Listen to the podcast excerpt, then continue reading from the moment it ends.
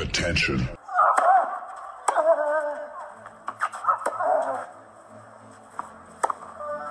Bitte nehmen Sie schnell Platz, die Spieler sind bereit. Just quiet quickly, please. Für Hallo, da ist der Dominik Thiem. Quiet Please, den Tennisnet Podcast.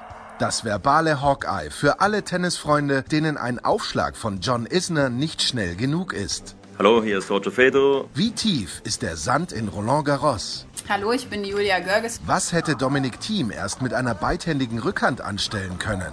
Hallo, hier ist die Angie Kerber und Und wer bringt unseren Gästen eigentlich das Handtuch? Also, shh, quiet please.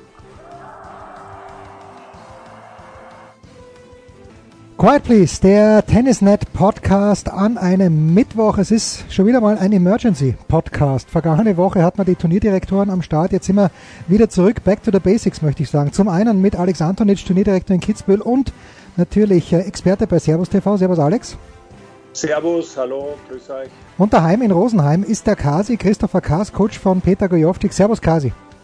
grüß euch, servus. Ja, Kasi, was soll man sagen? Du hast natürlich schon gebucht gehabt für die French Open, äh, hast dir mit Goyo ausgerechnet, wie es ist, wenn er im Halbfinale gegen Dominic Thiem spielt. Jetzt wirst du dich bis September, vielmehr wenn das Halbfinale erreicht wird von Goyo, wovon wir alle ausgehen, bis zum 2. Oktober gedulden müssen. Wie, wie kommt diese Meldung bei dir an, dass die French Open jetzt, zumindest Stand jetzt, sich selbst verschieben auf den 20. September? Ganz schwer einzuschätzen, Jens, ist eine gute Frage. Ähm, in erster Linie fand ich es jetzt mal positiv, dass die French Open nicht äh, komplett abgesagt werden für 2020. Ja, also das fand ich jetzt mal grundsätzlich eine positive Idee. Was da natürlich an Rattenschwanz hinten dran hängt, ja, das werden wir gleich alles besprechen. Mit Lever Cup, mit, äh, mit Asian Tour, mit äh, Turnieren, die in dieser Woche sind. Äh, das ist noch nicht abzusehen, aber ich habe es im ersten Moment sogar als eine positive Nachricht empfunden. Alex? Ja, aber. Jetzt kommt das ganz große Aber, die Kommunikation. Ich habe gar kein Wort dafür, wie die Kommunikation war. Hast du vielleicht eins? Was für Kommunikation? Ja, eben, eben, Also, stimmt. Ja, genau. Im Grunde genommen äh, muss man zunächst einmal sagen, ähm, aber das können wir immer wieder wiederholen, es, es gibt natürlich Wichtigeres und, und es kämpft jetzt jeder und jeder tragt sein Packerl, wie wir hier sagen. Ja. Und, äh, aber die, die andere Geschichte ist, dass sich ja alle damit beschäftigen und dass es auch immer wieder geheißen hat, man will jetzt noch enger zusammenarbeiten, WTA, ATP, ITF, die Grand Slams. Und dann schert mein Lieblingsfreund, dieser französische Präsident, äh, der ja wohlgenährte Herr, äh, einfach aus und, und macht so einen Schwachsinn. Ja, ich, ich kann es nicht anders nennen. Ja, es ist ja auch bezeichnend, dass nicht einmal der Guy Forget irgendetwas dazu gesagt hat. Der hat uns vor ein paar Tagen noch im Interview gesagt, ähm, das entscheiden eigentlich nicht wir, das entscheidet unsere Regierung. Und man muss natürlich sagen, bei so einem großen Event haben die am Vorlauf es ist ja nicht der 24. Mai, wo die French Open beginnen. Die beginnen ja mit der Quali schon eine Woche früher. Und die Vorbereitungen in Frankreich ist zu bis Anfang Mai. Das ist dicht gemacht worden. Also, dass das nicht stattfindet, 100% d'accord mit allen. Wenn man es wann anders stattfinden lassen will, dann hat man zumindest verdammt nochmal die Verpflichtung, dass man sich mit den anderen Stakeholdern zusammensetzt und schaut, was man macht. Da waren ja alle bereit dazu das, was sie jetzt gemacht haben mit dem Alleingang, das werden die nicht unbeantwortet lassen. Und jetzt muss man ganz ehrlich sagen, da geht es ja um etliche Turniere, Kasi. Ich, ich meine, da, da, da geht es uh, um Metz. Ja, da, da, ist nämlich nicht der französische Verband so stark drin, vom Julien Bouter, ja, das Turnier. St. Petersburg, Chengdu, Sofia, Shuhai, uh, WTA, Tokio, Seoul, uh, Wuhan. Ich meine, das klingt jetzt, ja, Wuhan, aber das ist im September. Und nicht zu vergessen, nicht das Wichtigste für mich in dem Bezug ist der Leber Cup, aber wahrscheinlich das heikelste und nicht wegen dem Federer, sondern weil dort ist direkt die USDA dabei, der amerikanische Verband und Australia. Und die haben davon auch nicht, nichts gewusst. Ja, aber Alex, gehst du davon aus, äh, dass es da Gespräche im Hintergrund gegeben hat? Nein, ich weiß es ja. Ich weiß, dass die alle kalt erwischt worden sind. Auch die Spieler, auch die im Board oder im Council. Und es hätte ja Diskussionen geben sollen, aber es hat auf einmal eine Pressekonferenz gegeben. Ja, gut, aber das ist ja ein Zeitraum, sage ich jetzt mal, der war ja jetzt auch für Indian Wells interessant. Als Indian Wells gesagt hat, wir sagen das Turnier ab, wir können es nicht spielen, war ja sofort im Gespräch, dass das nach den US Open gespielt wird, weil eh alle in Amerika sind, das Turnier ist zu groß, das ist zu wertvoll und so weiter. äh, denkst nicht, dass da vielleicht im Hintergrund schon irgendwo Gespräche waren und der französische Verband oder der Präsident sich dann gedacht hat, du, äh, bevor da jetzt in den Wels da reingeht oder wie auch immer oder komplett alles umgeschiftet wird, äh, proklamieren wir erst einmal dieses Datum und dann schauen wir mal, was passiert. Man, das, ich weiß, dass es vielleicht jetzt so ausschaut, als ob das jetzt eine gute Woche wäre, wo man reingehen kann. Was man nicht vergessen darf, es ist eine Woche nach dem US Open auch. Also, das ist ein anderer Kontinent, ein anderer Belag. Na gut, aber meine, jetzt, das jetzt muss man die Lage vom, vom französischen Verband. Im November und im Dezember ja. brauchst du nicht mehr spielen. Er hat die nächsten drei Monate, wird vermutlich sowieso relativ wenig Tennis gespielt. Ähm, dann ist hoffentlich, wenn alles gut läuft, können wir in Wimbledon spielen. Ähm, es hat dann nicht viele Zeitfenster gegeben. Also wenn die wirklich sagen, wir wollen irgendwie jedes Jahr French Open haben und wir wollen es auch 2020 durchziehen, dann macht das Datum aus deren, Sinn, äh, aus deren Sicht schon Sinn.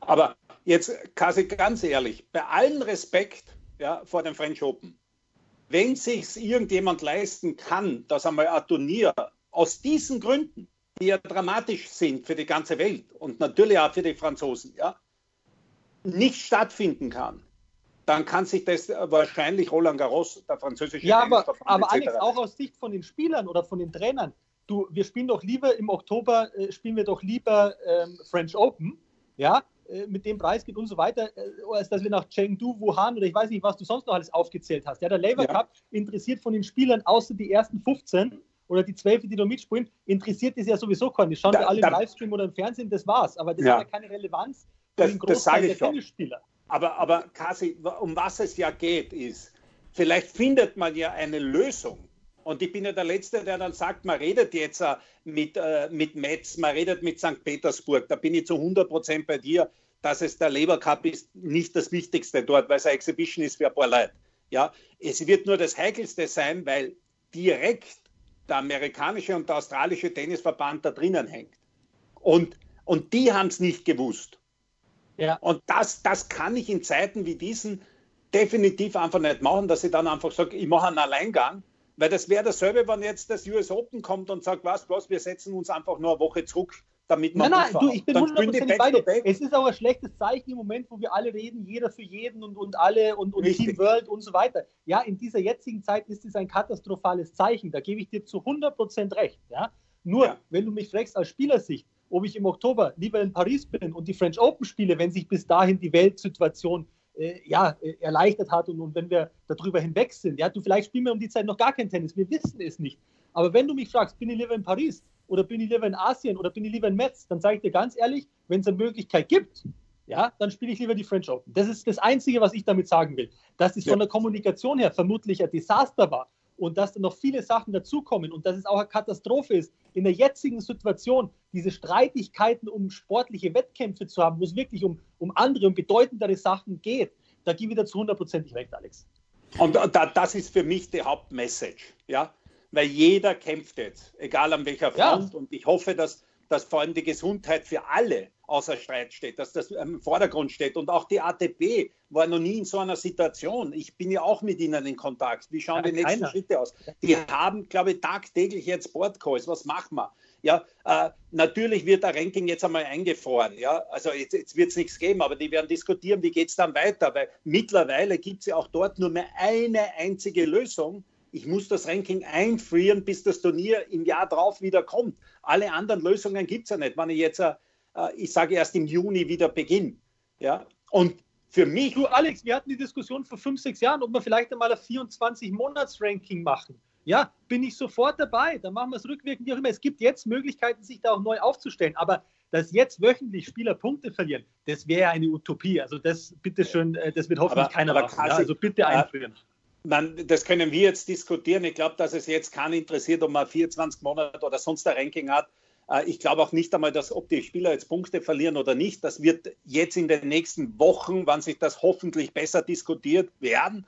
Und ich hoffe, dass nicht wieder dieselben Experten arbeiten an den Punkteregelungen wie seinerzeit bei ITF und ATP, äh, wo es äh, 25 äh, Turniere gewinnen hast müssen, dass du überhaupt beim nächsten Level mitspielen hast dürfen. Aber Fakt ist, dass da wird man ja Lösungen finden. Aber es müssen alle zusammenarbeiten. Und ich glaube, dass es ja eh schon die Schritte gibt, im Hintergrund, dass da Leute zusammenarbeiten und dann aber kann Alex, dieser verrückte. Präsident nicht rausgehen und einfach ja, irgendwas entscheiden. Aber entlarvt es nicht ein bisschen diese ganze Tennisszene, dass es ja alles sehr verschwommen ist und, und da sind Stakeholders und die haben Anteile da und ist jetzt äh, Tennis Australia, haben jetzt ein Grand Slam Turnier oder haben es eigentlich dann doch ein Labour Cup oder äh, es ist doch ein Riesendurcheinander und das spiegelt doch das Ganze so ein bisschen wieder und ich glaube, äh, dass das vielleicht auch der Hintergrund war vom französischen Verband, die können nicht so hirnverbrannt sein, ohne sich darüber Gedanken gemacht zu haben, mit der Pressemitteilung rauszugehen. Die also werden ganz ehrlich, gedacht haben. Und wenn sie nur, dem Präsidenten traue das zu. Dem Präsidenten den kennst du besser. Zu. Den kennst du besser, ja. Ich, ich höre nur so viel von ihm und, und habe selber viel wahrgenommen und das ist einfach ein, ein Witz, eine Frechheit. Und mir geht es noch einmal nicht darum, dass das nicht stattfinden soll. Und vielleicht wird es auch an dem Termin stattfinden. Aber es kann nicht so sein, dass jetzt irgendein Turnier sagt und jeder sagt, naja, da muss die ITF eingreifen. Was soll denn die ITF eingreifen? Die spielen, die Grand Slams spielen eigentlich unterm Dach der ITF und das war es dann schon. Ja? Weil die machen ja im Normalfall ja eh, was sie wollen, aber sprechen sich zumindest ab.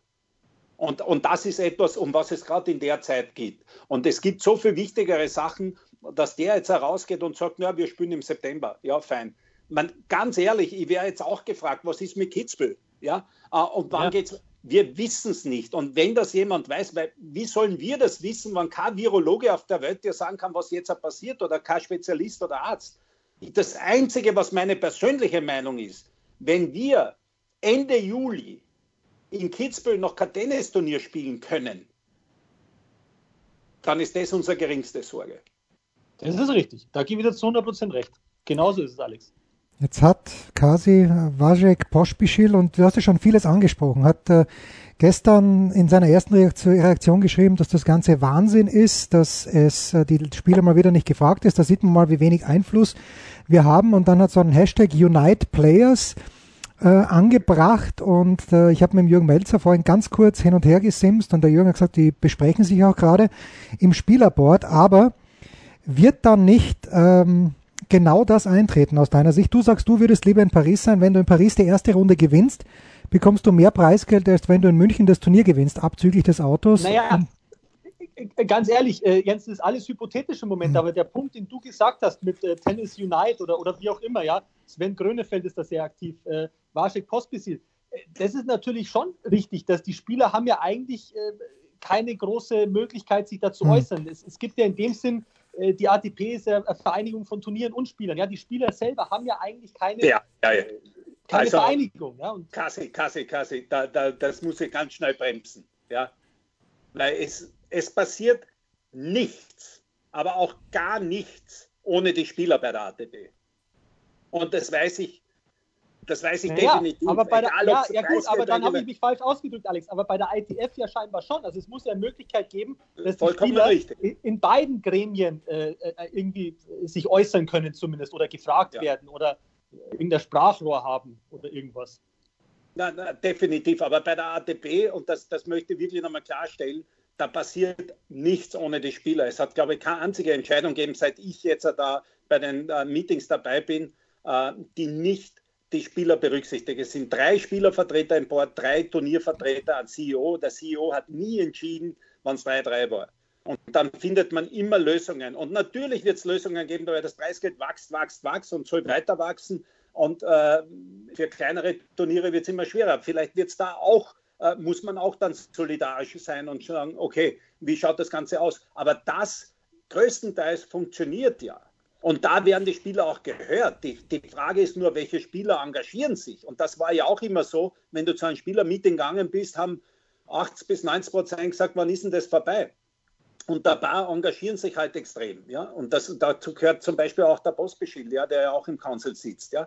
Aber das Board, das weiß ich, die sitzen auch gerade beieinander. A, wie soll die ATP damit umgehen? Und, und dann wird es auch ein Statement geben heute wahrscheinlich noch. Ja? Weil ähm, und deswegen, deswegen dauern ja auch manche Sachen länger, weil das ja nicht, da kann keiner über einen anderen drüber fahren. Und das ist auch gut. Und man muss auch gemeinsam Lösungen finden. Ja, aber das ist und die ATP-Geschichte. Aber es gibt ja keinen Zugriff der Spieler auf die ITF scheinbar. Ja, aber jetzt ganz ehrlich, Kasi, wenn die Spieler sich einig werden und sagen, du kannst deinen French Open spielen, wann immer du willst, aber wir sind nicht dabei, dann ist der Case gegessen. Nur das wird wahrscheinlich auch niemand machen, weil es einfach zu viel Geld und was immer so alles ist, ja. Aber deswegen sage ich ja, da probiert jemand einen Keil reinzutreiben, ja. Und nichts anderes ist es jetzt, wenn ich so einen Alleingang mache. Und noch dazu in Zeiten, wo wir wirklich alle andere Sorgen haben. Und das, das ärgert einfach noch viel, viel mehr. Also das ist ja wurscht, was wir dann teilweise über die ITF geredet haben oder über den Davis Cup oder sonst was. Das sind ja Kinderkrankheiten. Aber das, was jetzt da passiert, also ich hoffe, die rudern zurück und man findet eine gemeinsame Lösung. Das heißt ja nicht, dass der Termin nicht dort bleiben kann, aber da muss ich eine Lösung auch für alle anderen finden. Ich kann nicht einfach sagen, ich fahre jetzt einfach dort drüber. Und dann sagt vielleicht Wimbledon, pass auf, wir spielen die Woche vor dem US Open, dann US Open und dann French Open. Oder man, dann ist ja überhaupt Tür und Tor für alles geöffnet.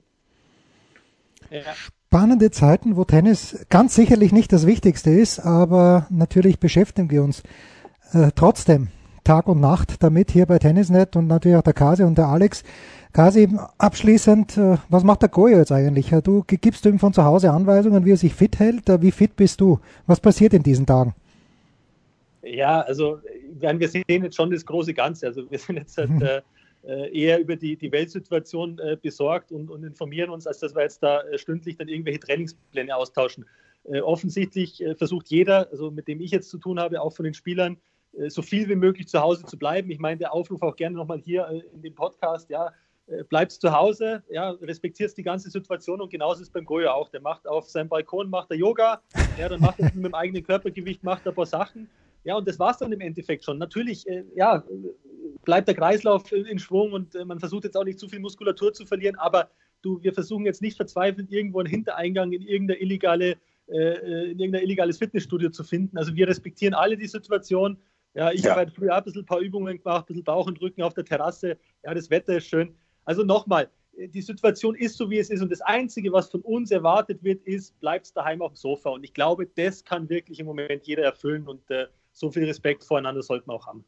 Das ist, also da, da, das kann man nur nochmal wiederholen. Und das ist einfach das Wichtigste. Also es ist nicht viel verlangt äh, von jedem Einzelnen, dass er jetzt einmal diesen Anforderungen da Folge leistet und diesen Anweisungen und einfach zu Hause bleibt. Stay at home. Ja? Und äh, wenn er eine Terrasse hat oder wenn er einen Garten hat, ja, glücklich, äh, solange es noch erlaubt ist, mit Abstand irgendwo im Wald zu gehen. Und das war's dann. Aber teilweise muss man echt sagen, man sieht dann immer wieder Bilder in der Stadt, wo Leute zusammenhängen. Das, ich verstehe es einfach nicht. Ich, ich verstehe es einfach nicht. Ja, weil das Einzige, wenn man jetzt den Experten Glauben schenken darf, was uns wirklich weiterhilft, ist, wenn wir diese Anweisungen jetzt befolgen und wirklich uns alle eigentlich in Quarantäne begeben. Ja. Und das ist das Wichtige. Ich fand die Diskussion super, Alex, ja, aber das ist das Schlusswort und das ist eigentlich das, worum es heute gehen sollte und die nächsten Tage und äh, genau. Und dann bleiben wir doch haben und so machen wir das. Quiet Please, der Tennis Night Podcast, Episode 12, mehr gibt's nicht zu sagen. Spiel, Satz, Sieg. Das war Quiet Please, der Tennisnet Podcast. Liked uns auf Facebook, folgt uns auf Instagram und verpasst auf keinen Fall unsere Live-Ticker auf tennisnet.com. Neben all den anderen Artikeln, Gewinnspielen und Serviceberichten.